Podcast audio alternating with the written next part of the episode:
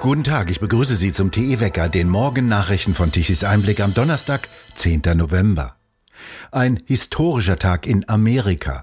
Dort fanden am Dienstag mit großem Getöse Midterm statt, die sogenannten Zwischenwahlen.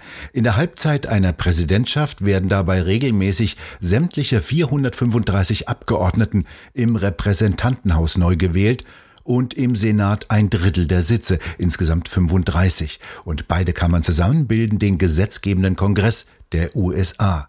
Diese Zwischenwahlen haben eine erhebliche politische Bedeutung. Den Demokraten von US-Präsident Biden droht der Verlust der Mehrheit im Kongress und das schränkt den politischen Spielraum des Präsidenten in den kommenden beiden Jahren bis zur nächsten Neuwahl des Präsidenten empfindlich ein. Die Republikaner haben gute Chancen, die Mehrheit im Repräsentantenhaus zu übernehmen. Doch das Rennen um den Senat ist noch offen, denn sehr eng liegen beide Parteien beieinander. Und zudem gibt es erhebliche Probleme bei der Stimmenauszählung, unter anderem mit Wahlmaschinen. Bis das Ergebnis feststeht, dürfte es sich noch eine Weile hinziehen. Ein historischer Tag auch für Peter Hane, zurzeit in Kalifornien, ein runder Geburtstag. 70 Jahre Peter Hane, das ist doch was.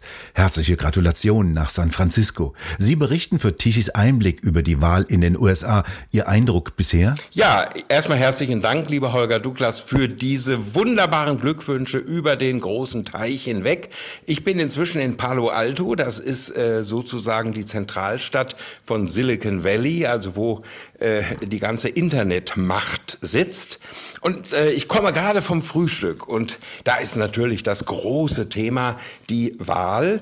Und äh, der äh, Chef dort, ich gehe da ja öfter hin, seit Jahren schon, kam auf mich zu und wollte wissen, wie ich dazu stehe.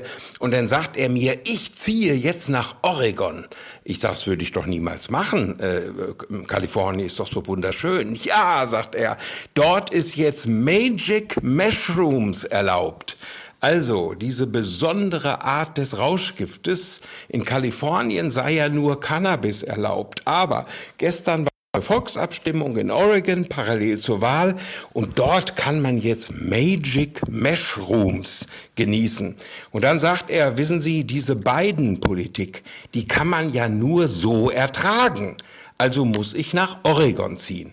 Ich dachte so ein bisschen an Deutschland wo Karl Lauterbach ja jetzt Cannabis legalisiert, weil er wohl davon ausgeht, dass die Politik der Ampelregierung nur zugedröhnt zu ertragen ist. Ein Durchmarsch für die Republikaner war das ja gestern wohl nicht. Nee, äh, das muss man ganz klar sagen.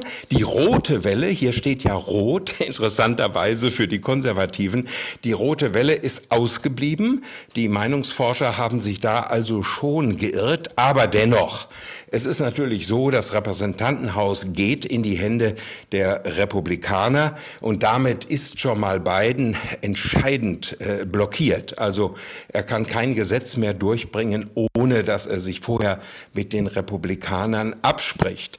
Und was den Senat angeht, da steht es spitz auf Knopf. Also da ist es jetzt genau 50-50. Es kommt jetzt also noch drauf an, die letzten Staaten, die jetzt noch ausgezählt werden, auf in welche Richtung gehen die. Das sind meistens Bundesstaaten, wo es sehr, sehr knapp ist. Und dann äh, steht das Endergebnis wahrscheinlich erst im Dezember fest. Das kann man sich in Deutschland eigentlich gar nicht vorstellen, denn in dem Bundesstaat Georgia haben die beiden Spitzenkandidaten, also äh, die Demokraten und die äh, Republikaner für den Senat, liegen beide unter 50 Prozent, weil es da auch noch andere Kandidaten gab. Das heißt, dort muss es wohl eine Stichwahl geben. Und äh, dann ist natürlich eine Riesenschlacht, äh, wird es dann geben mit wahnsinnig viel Geld, was natürlich hier eine große Rolle spielt. Denn dann geht es ja darum, wer diesen Senatorenposten bekommt, der hat die Mehrheit im Senat.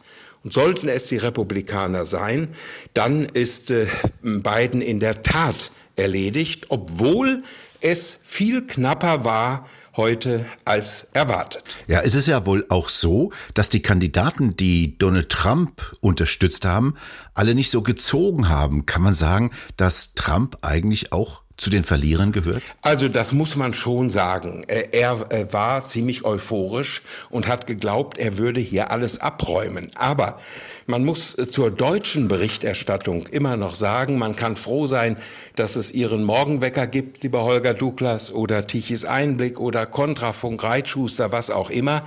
Denn die deutsche Berichterstattung fußt meist auf CNN, auf den Fernsehsender CNN. Wenn ich jetzt die Kommentare alle lese in den deutschen Zeitungen, da kommt einem ja das Grauen. Da wird einfach nachgeplappert, was CNN sagt. Das ist aber der Sender der Demokraten. Das ist sowas wie der Vorwärts äh, äh bei der SPD war oder der Bayern-Kurier bei der CSU. Äh, der republikanische Sender sozusagen ist Fox News. Fox News, davon hört man in Deutschland aber nichts. Es fußt also alles auf CNN. Nein, es ist so, dass Trumps Kandidaten schon zum Teil überraschende Ergebnisse gehabt haben, sogar ganz krude äh, äh, Leute, wo man sagt, die würden in Deutschland niemals gewählt werden. Aber natürlich einige Kandidaten, zum Beispiel in Pennsylvania, äh, die er unterstützt hat, sind durchgefallen. Und äh, es gibt einen ganz großen Sieger natürlich. Und da wird es schon ein bisschen eng für Donald Trump, was seine Bestrebungen angeht, äh, wieder äh, bei der Präsidentwahl in zwei Jahren anzutreten. Das ist Ron DeSantis, das ist der Gouverneur von Florida, der mit Pauken und Trompeten mit 60 Prozent gewählt worden ist. Wenn man sich vorstellt, Florida war mal ein demokratischer Staat und das ist natürlich ein Paukenschlag. Und das kann man schon interpretieren, dass das auch ein Schlag gegen Trump ist. In Florida stand das Ergebnis ja schon relativ schnell fest. Kann man sagen, dass Ron DeSantis der neue Hoffnungsträger der Republikaner ist? Also ich will es mal so ausdrücken. DeSantis ist ähm, sozusagen ähm, Donald Trump in freundlich. Also Donald Trump ist ja für viele so äh, äh, wie so eine Dampfwalze, die dem äh, äh, frauenfeindliche Sprüche da mal schnell über die äh, Lippen kommen oder der eben ausrastet, der impulsiv ist, der äh, bei Twitter ja immer sofort reagiert hat, ohne irgendeinen Berater zu fragen. Aber man darf sich nicht täuschen. DeSantis ist zwar freundlich und konziliant und sicherlich für viele Wähler äh, eher akzeptabel als Trump, aber inhaltlich ist der Mann knallhart. Er ist gegen Abtreibung, er ist gegen diese ganze Gender-Geschichte, gegen diese Regenbogen-Ideologie. Er sagt knallhart, für mich gibt's zwei Geschlechter und sonst überhaupt nichts. Und man muss eins bedenken. Florida hat unter seiner Führung diese ganzen Corona-Maßnahmen nicht mitgemacht. Auch keine Impfpflicht. Dort waren die Schulen weitestgehend offen, nur kurz geschlossen. Und ähm, ein Massensterben wurde in Florida nicht beobachtet. Also äh, der Mann lag völlig richtig und das wird jetzt auch landesweit honoriert. Und Florida ist sozusagen das frühere Bayern unter Franz Josef Strauß. Es ist ein Einwanderungsland für Leistungsträger. Während hier in Kalifornien, wo ich bin, auch ein Einwanderungsland ist. Allerdings hier kommen all diejenigen her, die, wie man in Deutschland sagen würde, in die Sozialsysteme kommen. Im wahlentscheidenden Staat Arizona haben die Wahlmaschinen nicht funktioniert und die Gerichte haben eine Verlängerung der Öffnung der Wahllokale aber abgelehnt. Kommt jetzt wieder der Vorwurf auf von wegen gefälschte Wahlen? Ja, natürlich, denn ähm, äh, das ist schon ein starkes Stück. In Arizona war das ja ganz deutlich zu sehen. Das war ja, die Bilder auch im Fernsehen waren ja eindeutig. Riesige Warteschlangen noch, weil diese ähm, äh, Maschinen nicht funktionierten. Und äh, der Antrag der Republikaner war ja in einem Schnellgerichtsverfahren äh, die Öffnung der Wahllokale zu verlängern. Das hat das Gericht sehr stark demokratisch besetzt dort, abgelehnt. Das heißt, viele konnten ihre Stimme nicht abgeben. Nur da kann ich wieder sagen, als gebranntes Kind, Wer in Deutschland jetzt die Hand erhebt und schimpft, äh, dass Trump wieder mit dem Wahlbetrug kommt, was war denn in Berlin im September? Meine Stimme, Wahlbezirk 610. Tichy hat das ja aufgedeckt. Sie haben das alles untersucht.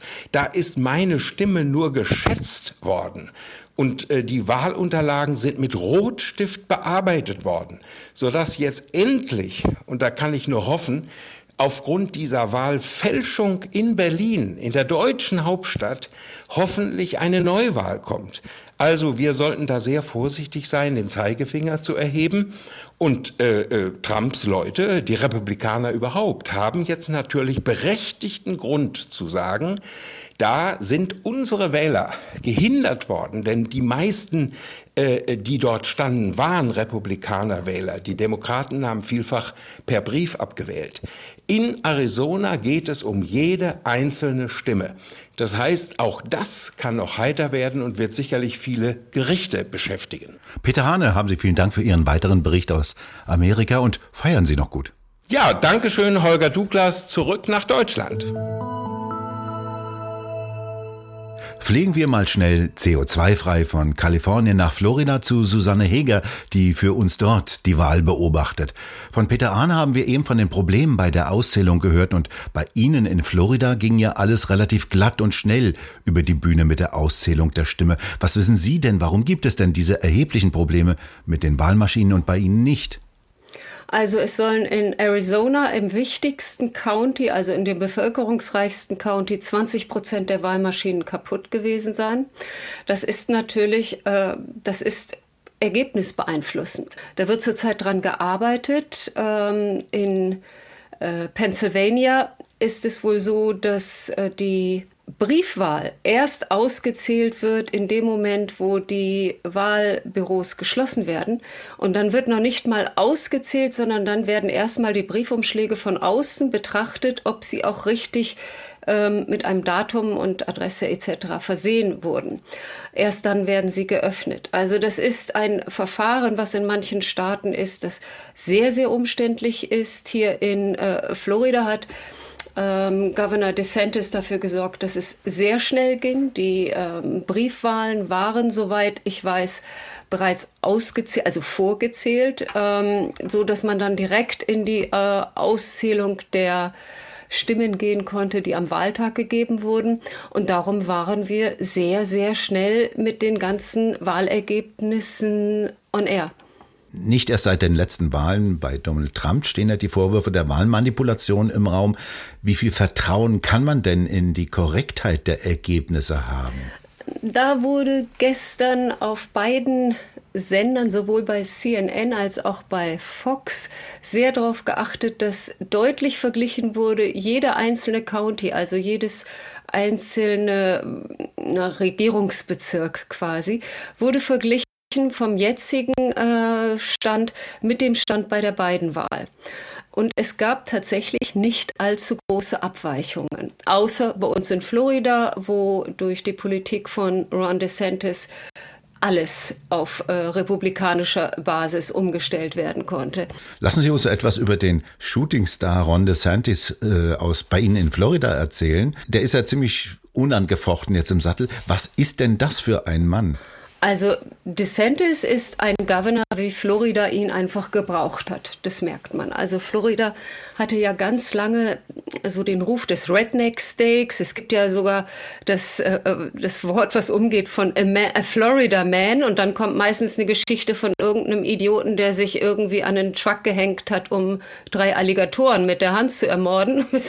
also die Florida Reputation war nicht so gut. Und DeSantis hat es tatsächlich geschafft, dass Florida in Amerika sehr gut dasteht. Es äh, ziehen täglich 1000 Menschen aus irgendwelchen anderen Bundesstaaten nach Florida. Wir sind der attraktivste Bundesstaat für die Amerikaner. Wir haben sehr niedrige Steuern, wir haben dafür aber ein sehr gutes Law-and-Order-System. Wir haben äh, Schulen, die zum Beispiel auch während der Corona-Pandemie geöffnet blieben. Und wir haben hier ein No-Woke-Politik. Und das zieht viele Leute an und das mag man. Das hat DeSantis hier implementiert und das hat ihm, glaube ich, jetzt auch bei der Wahl diesen ungeheuren Zuspruch gegeben. Der Santis ist ja noch relativ jung. Wo kommt er denn eigentlich her? Wie begann seine Karriere? Ah, der Ron DeSantis ist erst 44. Also das finde ich ein ganz enormes Alter. Vor allen Dingen, wenn man überlegt, was der schon alles gemacht hat. Also er hat studiert äh, in Yale. Er war dort Kapitän vom College Baseball Team und schloss sein Geschichtsstudium dort in Yale mit Magna Cum Laude ab. Eigentlich sagt man, wer im Sport so weit vorne ist, der macht nicht Magna Cum Laude, er hat's gemacht. Und er hat es nicht bei dem Geschichtsstudium belassen, sondern er hat anschließend in Harvard Jura studiert und ist da im zweiten Jahr als Offiziersanwärter in die Marinegerichtsbarkeit gewechselt und hat sein Jurastudium mit einem Cum laude Abschluss als JD, Juris Doctor, an der Naval Justice School, also an der Marinegerichtsschule, das ist eine Akademie für Marinerichter, 2005 abgeschlossen. Und dann hat er als Rechtsberater in Guantanamo und im Irak gearbeitet. Also eine Art Tom Cruise aber, aber in richtig gut. Und 2010 mit nur 32 Jahren schied er hochdekoriert aus dem Militärdienst aus. Also das ist mit 32 Jahren schon mal eine Leistung. Und dann ging er direkt in die Politik. Und da ging es genauso geradlinig weiter. 2012 kandidierte er hier in Florida als Kongressabgeordneter, gewann, wurde 2014 wiedergewählt hat sich dann zur Wahl als Gouverneur gestellt. Die Wahl gewann er 2018 relativ knapp damals. Das ging wirklich um ähm, 0 Punkt Prozentpunkte gegen seinen äh, Widersacher. Und jetzt, eben vier Jahre später, hat er haushoch gewonnen und hat nicht nur selbst gewonnen. Äh, Florida Senator Marco Rubio hat in dieser Welle dieser roten Welle, die DeSantis über Florida brachte, hat Marco Rubio auch seinen Platz als Senator verteidigen können. Und im Staat Florida sind vier neue Kongressabgeordnete aus der Republikanischen Partei gekommen. Und das ist das erste Mal überhaupt, dass äh, Florida nicht einen einzigen Demokraten in, in der ganz, im ganzen Staat ins Office geschickt hat. Also der Mann ist wirklich jemand, der geht die Karriereleiter sehr geradlinig nach oben, sehr rasant auch, ist aber gleichzeitig jemand, ich würde ihn als eine Art Patriarchen bezeichnen. Er kümmert sich. Er kümmert sich um seine Familie genauso wie um äh, die Floridians. Seine Frau hat im vergangenen Jahr Krebs bekommen. Das wurde sehr öffentlich diskutiert. Er ist damit auch selbst rausgegangen, weil er sowas nicht verheimlichen möchte. Ähm, die haben sich beide sehr gestützt und man merkt auch, dass sie genauso Power hat wie er. Sie hat in ihrer Zeit äh, in der Krebsbehandlung hat sie sich für andere Krebspatienten eingesetzt, hat hier ein 100 Millionen Dollar Haushalt durchgesetzt für Vorsorge, für Krebsfrüherkennung. Sie hat dann jetzt direkt, als sie aus der Genesungszeit zurückkam und Hurricane Ian da war, hat sie 50 Millionen Spenden gesammelt. Die beiden sind ein Power Couple. Die treten mit ihren drei Kindern auf. Die Herzen fliegen denen zu. Das ist eine First Family wie aus dem Bilderbuch. Und in zwei Jahren wird er vermutlich dann als Präsidentschaftskandidat der Republikaner antreten wollen. Also ich glaube, es gibt zurzeit niemanden, der dagegen wettet. Vielen Dank für das Gespräch, Susanne Heger nach Florida. Gerne. Das Wetter ist schnell erzählt. Ein sattes Hochdruckgebiet sorgt heute für ruhiges Herbstwetter. Im Laufe des Tages lösen sich die Reste der Kaltfront von gestern auf. Ein bisschen Regen kann es hier und da noch geben. Doch Wolken und auch Nebel lösen sich auf und es wird vor allem im Süden bereits teilweise sonnig. Die Temperaturen reichen von 12 bis 15 Grad. Wir bedanken uns fürs Zuhören. Schön wäre es, wenn Sie uns weiterempfehlen. Weitere aktuelle Nachrichten lesen Sie regelmäßig auf der Webseite tichiseinblick.de und wir hören uns morgen wieder, wenn Sie mögen.